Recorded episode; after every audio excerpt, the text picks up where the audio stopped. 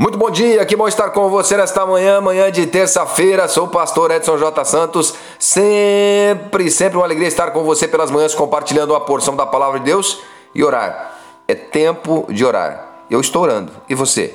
Confiarmos em Deus, crermos no Deus que nós servimos. Não permitirmos que um terror invada o nosso coração, sermos prudentes, sermos cautelosos, mas descansarmos em Deus, confiarmos no Deus da nossa salvação. Quer entender um pouquinho mais de tudo que nós estamos fazendo nesse tempo agora? Segue-nos nas redes sociais, arroba Pastor Edson J. Santos, arroba Canan Church, arroba IBN Chamar, Facebook, Instagram, YouTube, SoundCloud, Spotify e também tem o site das igrejas que você pode estar conectado, tá bom? Muito bem, quero falar hoje com você sobre palavra, Hebreus 11, 7.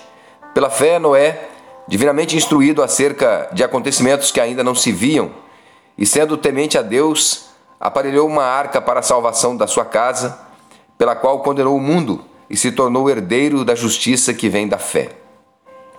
Jesus, ao fazer uma denúncia contra os fariseus, os chamou de raça de víboras. Eram a elite religiosa da época. Declarou que a boca fala do que o coração está cheio.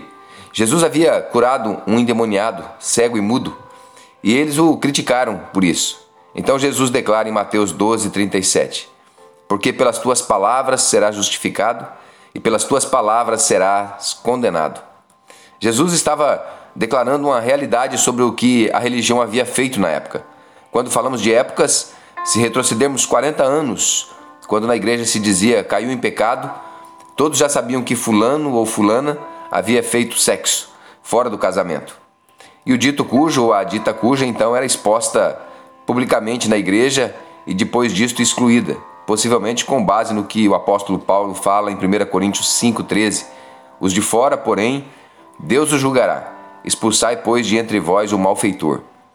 E sobre o que Paulo estava falando? Nos versículos anteriores, Paulo traz discernimento através de palavras sobre o fato.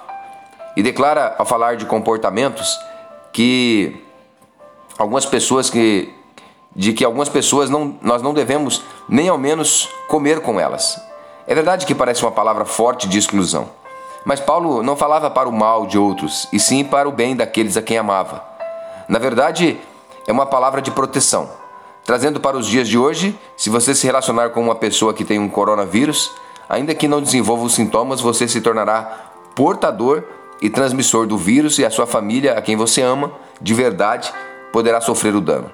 Então, sobre as lições que aprendemos é, é que se de um lado não estamos preparados, do outro não temos o discernimento sobre os danos que o nosso estilo de vida pode trazer para nós e nossa família.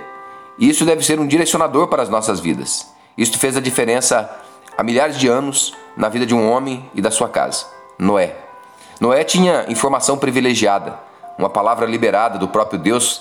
Ele foi orientado a respeito das coisas que viriam e de como ele deveria proceder. Mas como era o mundo na época de Noé, que Deus permitiu a morte de todo ser vivo da face da terra, um ato de Deus para limpar a terra da forma como viviam.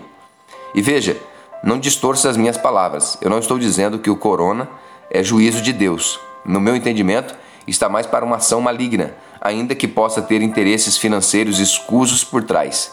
Também não estou fazendo apologia a uma teoria da conspiração mundial. Estou fazendo conjecturas a respeito da nossa fé de como devemos proceder e tirando modelos bíblicos para o nosso aprendizado e crescimento. Não vamos para o campo da hipótese, né? Vamos trabalhar com fatos reais que temos. Então, como era nos tempos de Noé? Em Gênesis 6, 11, a terra estava corrompida à vista de Deus e cheia de violência. Viu Deus a terra, e eis que estava corrompida, porque todo ser vivente havia corrompido o seu caminho na terra. Então disse Deus a Noé: Resolvi dar cabo de toda a carne, porque a terra está cheia de violência dos homens. Eis que os farei perecer juntamente com a terra. Percebe? Deus, para criar a terra, usou a palavra, mas para parar a forma como o homem havia escolhido viver, teve que usar o caos. A nossa capacidade de reação está ligada não somente à nossa fé, mas ao estilo de vida que temos em Deus. Realmente, é tempo de avaliar como está o seu relacionamento com Deus. É necessário uma autoanálise e uma análise da sua família. O que está em jogo não é somente o seu momento de prazer, o seu dinheiro, o seu estilo de vida ou a sua religião. O que está em jogo é a sua vida eterna, aonde você irá passar a eternidade.